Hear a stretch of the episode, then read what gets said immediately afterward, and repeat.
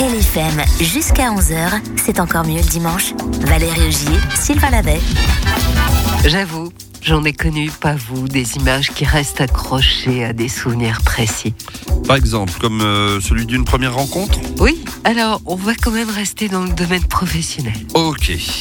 Mais je sais que tu travailles sur tes mémoires, donc là tu pourras tout nous raconter. J'y travaille, j'y travaille. On compte sur toi. Bon alors, ce souvenir pour toi Alors, c'était d'interviewer un artiste suisse d'à peine 18 ans dans une salle de concert à Carouge et de voir débarquer deux gardes du corps qui entouraient. Ah oui, c'est pas courant ça quand même. Euh, pas vraiment, et puis ça démontre le succès fulgurant de Bastien Becker.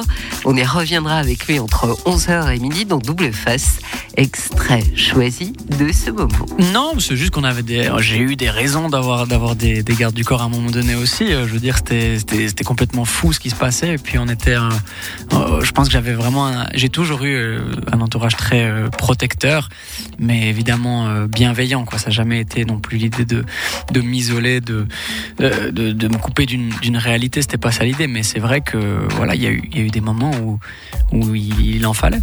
Et du coup, euh, j'en avais. Comme dans la chanson de Balavoine, elle pouvait se jeter sur vous, c'est ça? Ouais, bah je.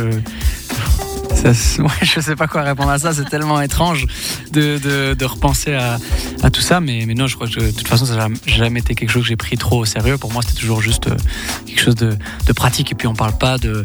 hein, je, je suis pas Georges Clooney, quoi, je veux dire, euh, c'était un truc à, où ça, a été un, petit moment vraiment de.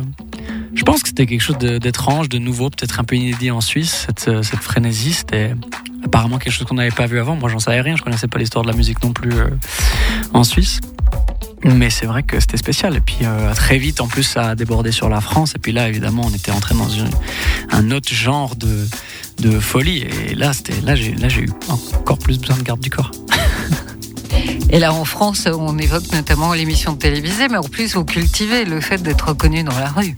À ce moment-là, bah, à ce moment-là, vous passez à la télé. Alors déjà, faire des chansons, aller sur scène, c'est déjà quelque chose. Mais en plus, faire une émission sur TF1, c'est forcément la porte ouverte à la reconnaissance, voire à plus. Ouais, alors la télé, c'est une autre, c'est une autre bête. Euh, ça, c'est clair. Euh, Cela dit, à part cette expérience, il y en a eu d'autres après.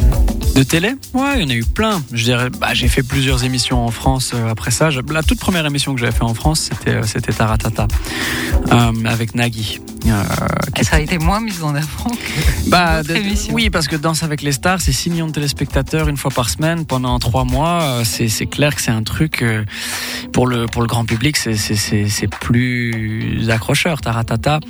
Ça reste l'émission musicale de, de référence, euh, probablement mondialement.